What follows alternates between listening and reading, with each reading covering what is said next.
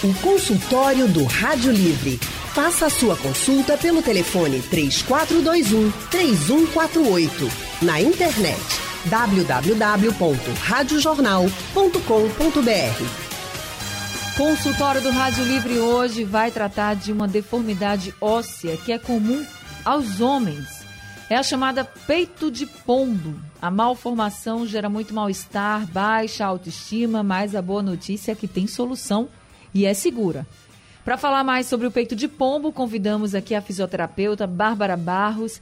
Bárbara é especialista em fisioterapia cardiovascular pulmonar e metabólica e é mestre em fisioterapia pela Universidade Federal de Pernambuco.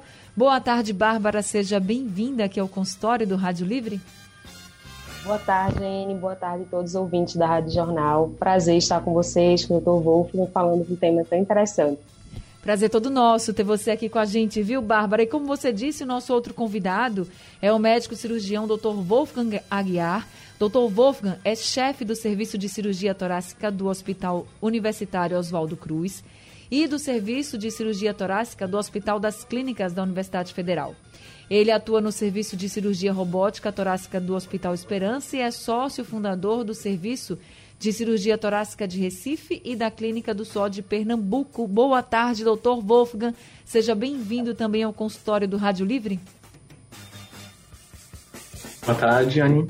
Sempre um prazer estar aqui com vocês, tentando trazer informação aí para os nossos ouvintes. Muito bom poder conversar com o senhor mais uma vez aqui no nosso consultório.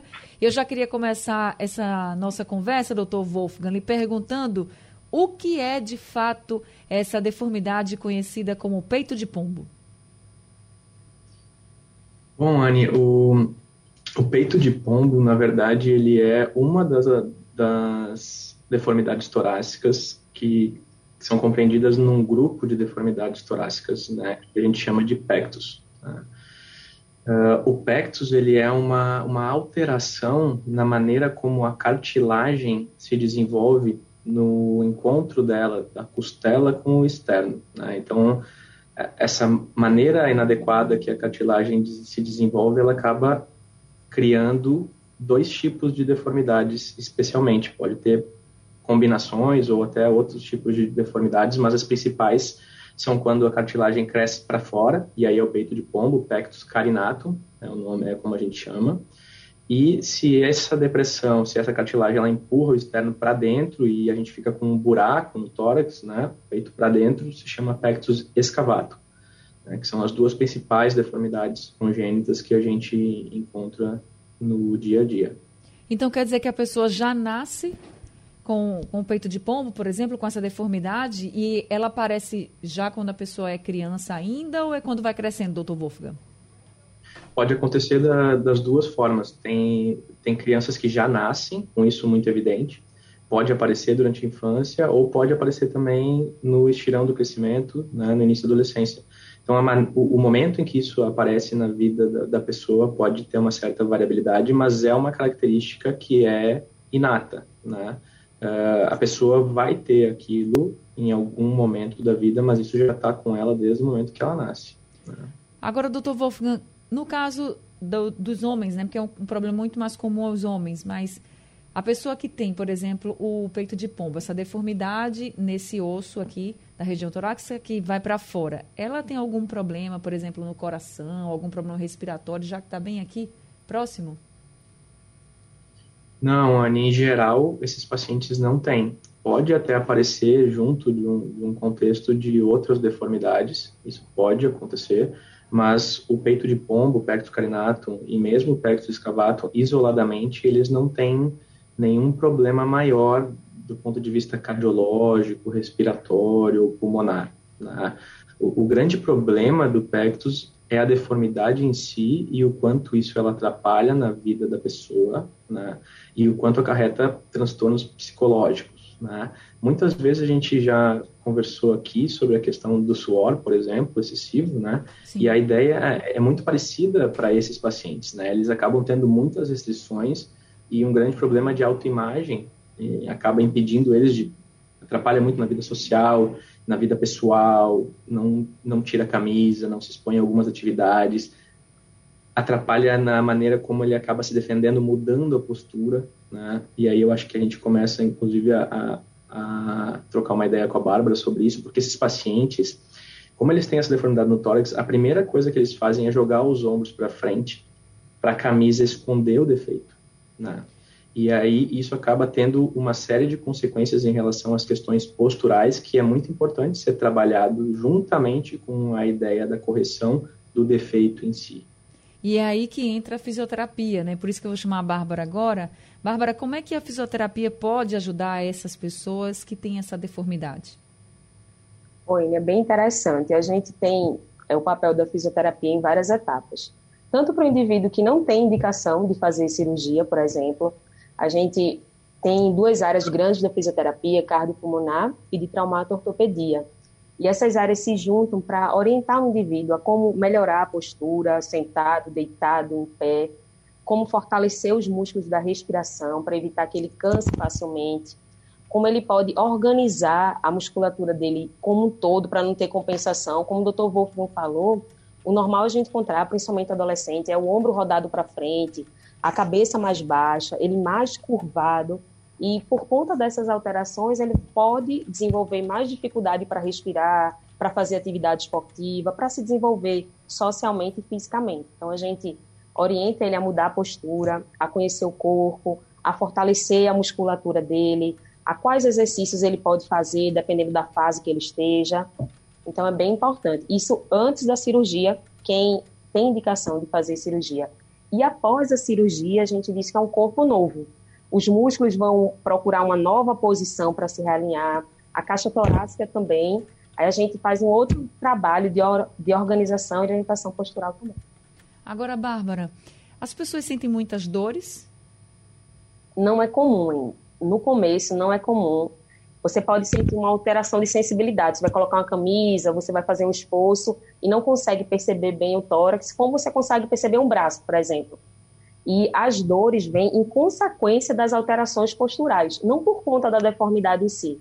É você começar a se esconder ou arrumar forma de minimizar esse impacto, onde você começa a sentir dor nas costas, dor no pescoço, por exemplo, dor quando você vai abaixar para fazer um exercício, é muito comum. Isso no homem, assim, um agachamento é bem clássico. Ah, eu vou agachar, não consigo. Eu vou brincar, se for criança, assim, sentar, rolar tem uma limitação, é causa dor. Mas não é uma queixa comum. O que é bem comum que a gente observa é esse indivíduo sentir dificuldade para fazer exercício, o medo de se movimentar, sabe? E uma redução da capacidade pulmonar mesmo por conta de alterações do músculo. Consultório do Rádio Livre hoje está tratando de uma deformidade conhecida como peito de pombo. Nós estamos conversando com a fisioterapeuta Bárbara Barros e também com o médico cirurgião especialista em cirurgia torácica, o doutor Wolfgang Aguiar. Doutor Wolfgang, como é que se faz o diagnóstico? É só clínico mesmo ou tem algum exame? Diagnóstico é evidente, né, Anny? Os, os pais e o próprio paciente, eles, eles trazem a queixa e a gente sempre pede exame de imagem para avaliar uh, os índices, né? Tem índices para avaliar a gravidade e e até na ideia de propor tratamento, sempre tem alguns exames pré, pré uh, para diagnóstico, né? Mas o diagnóstico ele é muito óbvio só de enxergar, né? A família já vem com o diagnóstico de casa, né? E o tratamento sempre é cirúrgico ou existem outras possibilidades também? Não, o tratamento ele sempre, quase sempre existem mais de uma opção, né? Quase sempre a, a alternativa conservadora ela é uma opção bem viável. Né? Isso depende muito da idade que o paciente chega, isso é muito importante. Né? O paciente que ele chega muito atrasado, ele perde a oportunidade de ter um tratamento conservador mais eficiente. Né? E, e até a cirurgia também, em, em idades mais avançadas, é, é, ela é pior, tem resultados uh, menos satisfatórios e e é, acaba sendo mais difícil ou perdendo opções também. Né? Então, o ideal é sempre uh, na adolescência ou até na infância esses pacientes serem avaliados e acompanhados, por uma coisa muito simples, né? A parede torácica ela é muito mais malhável, muito mais mole no, no, na criança. E à medida que a gente vai envelhecendo, aquela cartilagem vai se tornando cada vez mais osso, né? E ficando mais rígida. Então, opções, por exemplo, no, pe no peito de pombo, né? Que é o compressor, que é uma alternativa de apertar aquele defeito e, e que com o uso progressivo do compressor ele vá resolvendo a deformidade num paciente já mais velho, é, isso já perde essa oportunidade, né?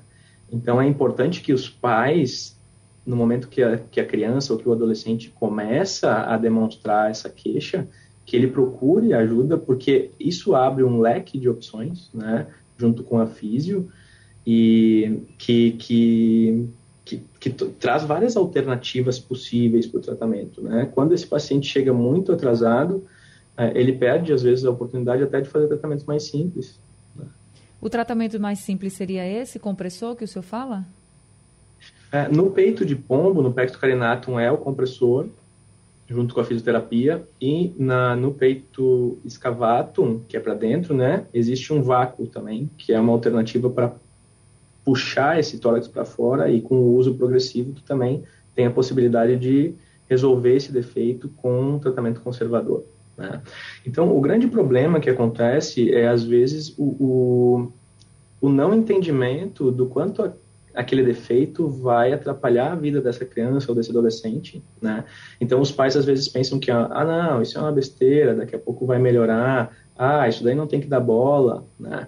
E esses pacientes do Pectus, às vezes não importa o tamanho do defeito, mas mesmo que seja um defeito pequeno, mas a simples deformidade pelo tórax não ser normal, isso traz um transtorno psicológico bruto, né, que muda radicalmente a vida da pessoa.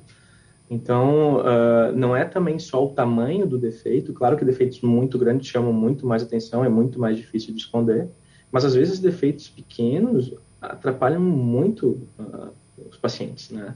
E, e, bem como tu, tu, colocaste, ele é, muito, é um defeito muito mais comum em homens, mas também pode acontecer em meninas, né?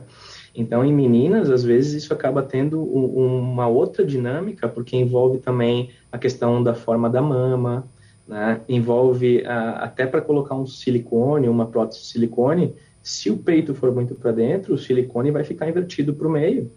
E se o peito for para fora, o pectus carinatum, o silicone vai ficar virado para fora, né? Então, muitas vezes, só a colocação de uma prótese, ela não soluciona o problema, né? Então, nas meninas tem um entendimento diferente também de como tem que ser manejado esse defeito.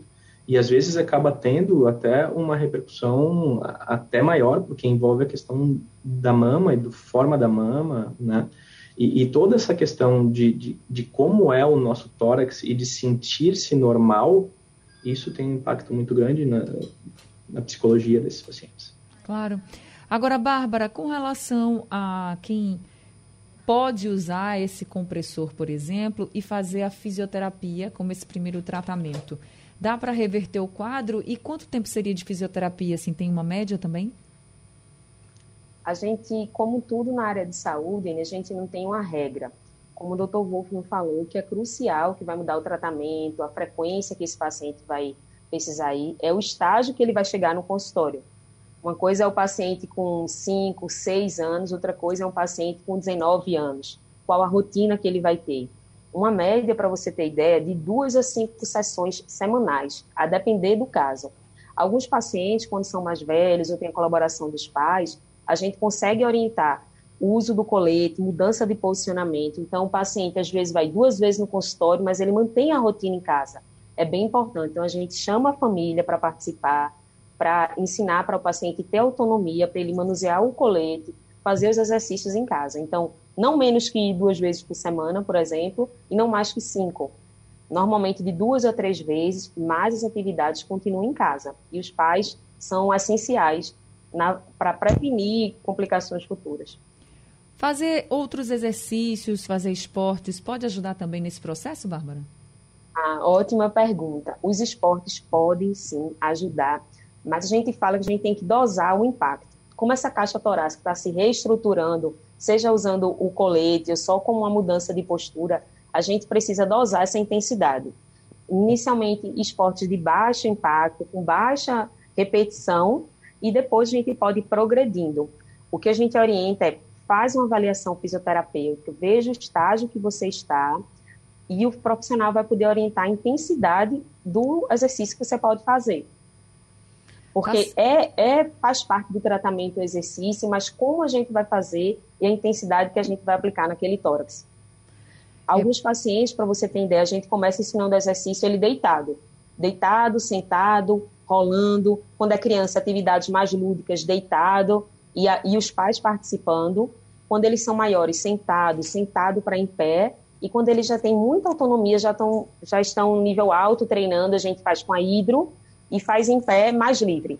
E libera para musculação ou outros casos com supervisão e orientação. Eu ia falar agora da musculação, essa questão da força, né? Porque a gente tem é, pessoas mais velhas, assim, já adolescentes e até um pouco mais velhas também, que têm um problema, que querem se exercitar e se era recomendável se exercitar, principalmente com musculação. A gente fala que precisa de uma orientação. O doutor Wolfgang falou que a gente vê muito em, em homem alteração da autoimagem. Aí muitos meninos o que é que fazem? Procuram musculação, eu vou ficar com o peito bem forte, com o braço bem forte, que meu osso vai ficar tão pequenininho, quem vê, então eu vou a qualquer custo tentar compensar é, com a musculatura essa alteração que é óssea e cartilaginosa.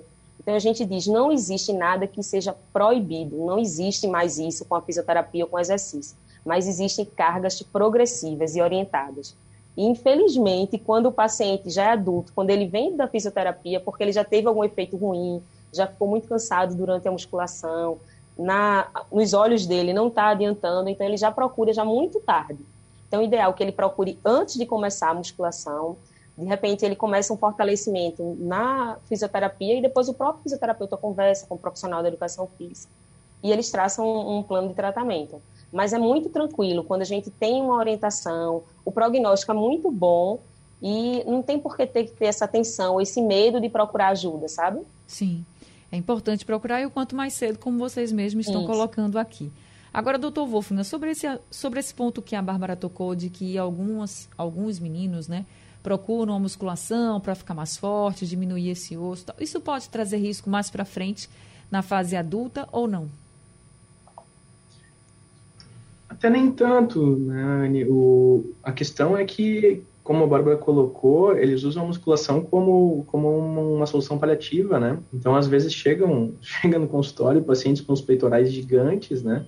Mas com vinte e tantos anos, e que acaba tendo uma melhora muito grande do defeito, ele esconde quando está vestido, mas as, dependendo do tamanho do pectus, isso ainda aparece, né? e continua incomodando ele. E aí ele acabou jogando para frente um problema que seria talvez de mais fácil solução durante a adolescência e que aos 20 e poucos anos já não é mais tanto, né? Porque é isso, uh, não, tem, não adianta a gente pensar da mesma forma como a história do silicone nas meninas, né, e que acontece de vez em quando, de uh, chegar um silicone que acabou ficando mal posicionado porque a parede não é reta, ela tem um defeito, então quando tu coloca um silicone ali, numa parede que não é que tem uma deformidade, o silicone também não fica na posição ideal, né? E aí, então, essas soluções paliativas, tu tentar resolver o problema do pectus, aumentando o músculo, colocando próteses, esse tipo de alternativa raramente acaba tendo um bom resultado, né? Porque no fim da história, o que importa é que o paciente se sinta bem, Sim. é que o adolescente, aquele adulto jovem, a criança, que eles não tenham na, na repercussão psicológica, que eles se sintam tranquilos em relação à autoimagem e do seu próprio tórax, né? E isso é o que importa. Como isso vai ser feito, tem várias maneiras, mas em geral, tentar compensar com músculo ou prótese não é, não são boas alternativas, porque como o Bárbara bem colocou, a questão é cartilaginosa e óssea, né? E aí o que a gente precisa é ou tratamentos conservadores, ou, dependendo também, em algumas situações, a cirurgia ela se impõe de início, até por defeitos muito graves. Né? Tem defeitos muito graves que não, não tem solução conservadora. Né? De início, talvez precise. Mas esses casos, geralmente, eles chegam mais fácil, porque os defeitos muito graves, eles saltam aos olhos, né? E acaba, acabam procurando uh, ajuda, né? os defeitos menos graves são aqueles em que acaba tendo muitas vezes uma fuga de procurar um profissional especialista e uma tentativa de solução paliativa de alguma maneira, né? seja com musculação ou com cirurgia plástica e, coisas do tipo. Né? Tá certo, a cirurgia a gente... do pectus, hoje, ela é uma cirurgia também muito segura. Né? Uh, e esses pacientes, assim, eles, eles raramente se preocupam muito com cicatriz. O que, ele, o, que importa realmente para eles é o formato, a forma do tórax normal. Né? Então, trocar um, um tórax de uma forma normal por uma cicatriz, seja ela maior ou menor, e a gente tem algumas alternativas menos invasivas, com cortes pequenos e cicatrizes pequenas, mas isso não é nem é tão importante, eles não se importam tanto com isso. O paciente que realmente ele, ele tem impactos, o que ele quer é um tórax normal. Tá?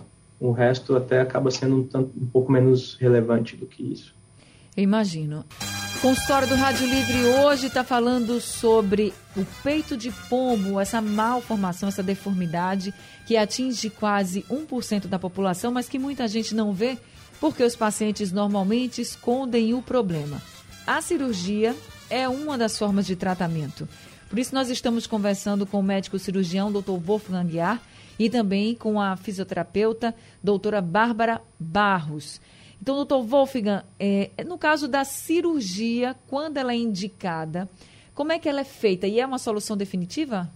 Sim, Anne. A, a cirurgia é uma, uma solução definitiva. E ela muitas vezes vem depois de um início de tratamento conservador, em que o paciente uh, não fica completamente satisfeito com o resultado do tratamento conservador, ou no momento até inicial, se esse paciente não quer usar um, um, algum dispositivo, né, seja o vácuo no pectus escavato, ou seja o compressor no pectus carinatum, a cirurgia pode também ser indicada na, inicialmente, né? Além da questão da, da gravidade do defeito, defeitos muito graves não, não tem boas respostas com tratamento conservador e a cirurgia acaba sendo a melhor alternativa. A cirurgia, ela, ela sempre é uma alternativa definitiva né, de, de correção dessa deformidade. Ela vem sempre acompanhada de, de fisioterapia, seja no pré-operatório. Né, o ideal é a gente preparar esse paciente, principalmente essas questões posturais, para que ele no, no pós-operatório ele já esteja com uma postura mais adequada, o que vai favorecer também o resultado da cirurgia. E uma sequência dessa fisioterapia no pós-operatório também, tanto na recuperação pós-operatória quanto em manter essa reeducação postural, essa, essa nova maneira de, de lidar e de, de ter um, um tórax diferente e normal, né? para que ele tenha uma posição mais correta da coluna, do pescoço, de, de todo o corpo, evitando também a, as questões que podem atrapalhar pós-operatório, como dor mais, mais prolongada, né? que geralmente acontece nesses pacientes que acabam tendo muita restrição ou que têm alguma, alguma alteração postural, muito, uma posição muito viciosa, esses pacientes são os que acabam tendo um pós-operatório mais chato, né? Porque senão a cirurgia em geral ela é relativamente tranquila, né? Uh, é uma cirurgia a recuperação rápida? é relativamente rápida. A gente só evita que esses pacientes tenham atividades muito intensas do tórax nos primeiros meses, mas em seguida eles voltam a ter uma vida absolutamente normal depois da cirurgia. Certo. O Raul aqui de Paulista, ele está mandando uma mensagem agora. Ele perguntou, né, se essa má formação, a pessoa já nasce com ela, que o senhor falou que é uma coisa congênita, mas se pode desenvolver durante a vida. Sim, pode, né? Pode e, e muitas vezes isso acontece, né? Às vezes também o que acontece é que esse defeito é muito pequeno na infância e aí no estirão do crescimento ele aparece mais, ele aumenta, né? ele progride. Então, às vezes tem um pectus que é pequeno, é discreto, a criança nem dá tanta bola, mas aí quando ela vai para a adolescência, aquilo aumenta. E aí se torna um problema. Né? Então, falou... isso é bem comum. A maioria dos questão... casos, inclusive, é, é assim. Né? Eles acabam tendo... E também a questão, a não ser que seja um defeito muito grande, na infância vai passar um tanto despercebido porque as crianças não dão tanta atenção, né? Mas quando começa a adolescência, quando começa a puberdade, a descoberta do corpo e tudo mais, aí aquilo ali realmente começa a virar um, um problema, né? O doutor Wolfgang, essa cirurgia que é feita, é feita para diminuir o osso, é isso? O que a gente, o que a gente faz no pectus carinatum, na cirurgia, é uma retirada dessas cartilagens que não, que não são normais, né? e uma reconstrução, existe um pouco de arte também na cirurgia, né? É uma reconstrução dessa parede no formato normal, né? Na questão do pectus excavatum, é, o cenário é um pouco diferente, né? Existem mais de um tipo de cirurgia, tanto pode ser uma cirurgia dessa, de retirada das cartilagens, mas a gente também tem a opção de colocar uma barra, uma barra de NUS, que chama, que é uma, é uma cirurgia em que a gente coloca uma barra que joga esse externo para cima e mantém na, na posição correta durante dois a três anos. E aí depois essa barra é retirada. É, então é, um, é, uma outra situação, tem duas alternativas cirúrgicas para o pectus excavatum e o pectus carinatum em geral é mais quando precisa operar é um tipo de cirurgia, principalmente. Até tem outras, mas assim, o mais comum é a gente fazer a cirurgia com a retirada desses, desses pedaços de cartilagem que não são normais. Ô, Bárbara, depois da cirurgia, esses exercícios que precisam ser feitos, esse acompanhamento com o fisioterapeuta, ele demora quanto tempo? Uma média, como eu falei antes, o prognóstico é muito bom. Uma média de um a três meses de acompanhamento já é suficiente e esse paciente só volta depois para manutenção.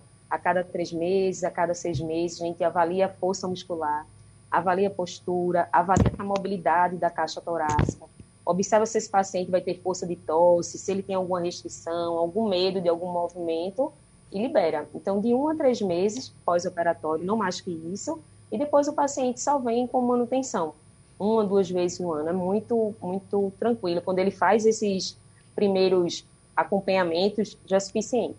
Agora, Bárbara, você falou de um a três meses, né, que vai, vai demorar aí no pós-operatório, mas é esse tempo também que eles precisam aguardar para ter uma vida voltar a ter uma vida normal? Vamos pensar aqui em alguém que quisesse se exercitar ou voltar a se exercitar, fazer algum esporte. Teria que esperar esses três meses ou, ou já aí nesse meio tempo já conseguiria? A gente já volta, na fisioterapia a gente trabalha com exercício, né? Para tirar esse mito, ah, você vai só fazer respiração e postura. A gente já começa com exercício. Já na primeira semana a gente pode fazer orientar exercício já o paciente deitado, certo? Respeitando a mobilidade torácica, a fase da recuperação cirúrgica dele, a gente já começa o exercício. Quando ele vai para os três meses, já é um paciente que está fazendo tudo. Pode pegar o filho dele, se for adulto, pode brincar, normal, se for criança. O que a gente só orienta, assim, com cuidado maior, são rotações, evitar rotações bruscas da caixa torácica. Um exemplo, em algumas manobras de crossfit, quem preferir, com o adolescente, agachamentos muito bruscos, rotações muito bruscas. Só isso que a gente orienta para evitar nesses primeiros três meses. No mais, a gente vai oferecendo carga gradativa, o paciente vai aprendendo a respirar, vai conhecendo o limite do corpo dele, do tórax, membros superiores e vai fazendo sem grandes dificuldades. Tá é certo. muito bom quando a gente vê um tratamento multidisciplinar, porque o resultado é 100% garantido. É isso, doutor Wolfgang, esse tratamento multidisciplinar tem na rede pública? Tem, tem sim. No Hospital Oswaldo Cruz, a gente tem, a gente tem oferecido uh, esse atendimento multidisciplinar e, é o local que, que mais opera também esse tipo de, de deformidade. Tá? Tem alguns outros serviços, mas o, o principal é, é no, no, Hospital Universitário Oswaldo Cruz. E uma coisa que é importante, Anne, eu acho que assim como mensagem também, que eu acho que é importante que fique, é que os pais valorizem essa queixa das crianças, né, não minimizem, né, procurem, levem, porque é o que a gente vê acontecendo muitas vezes e as histórias dos pacientes que acabam chegando atrasado, eles sempre tiveram alguma queixa que eles trouxeram para a família, né, e acabou sendo minimizada e aí depois eles procuram quando eles já são adultos jovens, né, mas que os pais valorizem isso nas crianças, nos adolescentes e, e, não cheguem tão, tão com receio, com a ideia de que sempre é cirúrgico ou com medo da cirurgia, né? Porque existem outras alternativas e também porque a própria cirurgia também não é nenhum bicho de sete cabeças, né? Como a Bárbara estava colocando aí, é, essa questão desse tempo mais prolongado é para é recuperação completa e está completamente fazendo tudo normal, né? Sim. Mas o paciente já, já volta a fazer a maioria das atividades muito precocemente, muito cedo, dentro da primeira, segunda semana, o paciente já está com uma vida quase normal. Ele só vai evitar, por exemplo, musculação para os peitorais, né? Não vai jogar bola em que tenha risco de uma bolada no peito. Mas o restante das atividades ele vai estar tá fazendo absolutamente normal dentro dos, dos primeiros primeiros dez dias, né? É isso, tem que se cuidar e procurar o mais rápido possível o especialista. Gente, infelizmente nosso tempo acabou aqui no consultório, mas eu queria agradecer muito aos nossos convidados. Doutor Wolfgang A, muito obrigada por mais esse consultório e todas as orientações. Obrigado, Anne. Agradeço pela oportunidade e obrigado, Bárbara, também. Foi excelente. Muito obrigada, até a próxima. Bárbara, muito obrigada também. Foi ótimo conversar com você tá. aqui no nosso consultório, viu? Até a próxima. Até a próxima. Obrigada. Obrigada. Obrigada, Anne. Obrigada, ouvintes também. Bem, gente, nosso consultório está ficando por aqui. Daqui a pouco ele está no site, no aplicativo da Rádio Jornal e nos principais aplicativos de podcast. Sugestão ou comentário sobre o programa que você acaba de ouvir, envie para o e-mail ouvinte@radiojornal.com.br ou para o endereço Rua do Lima 250, Santo Amaro, Recife, Pernambuco.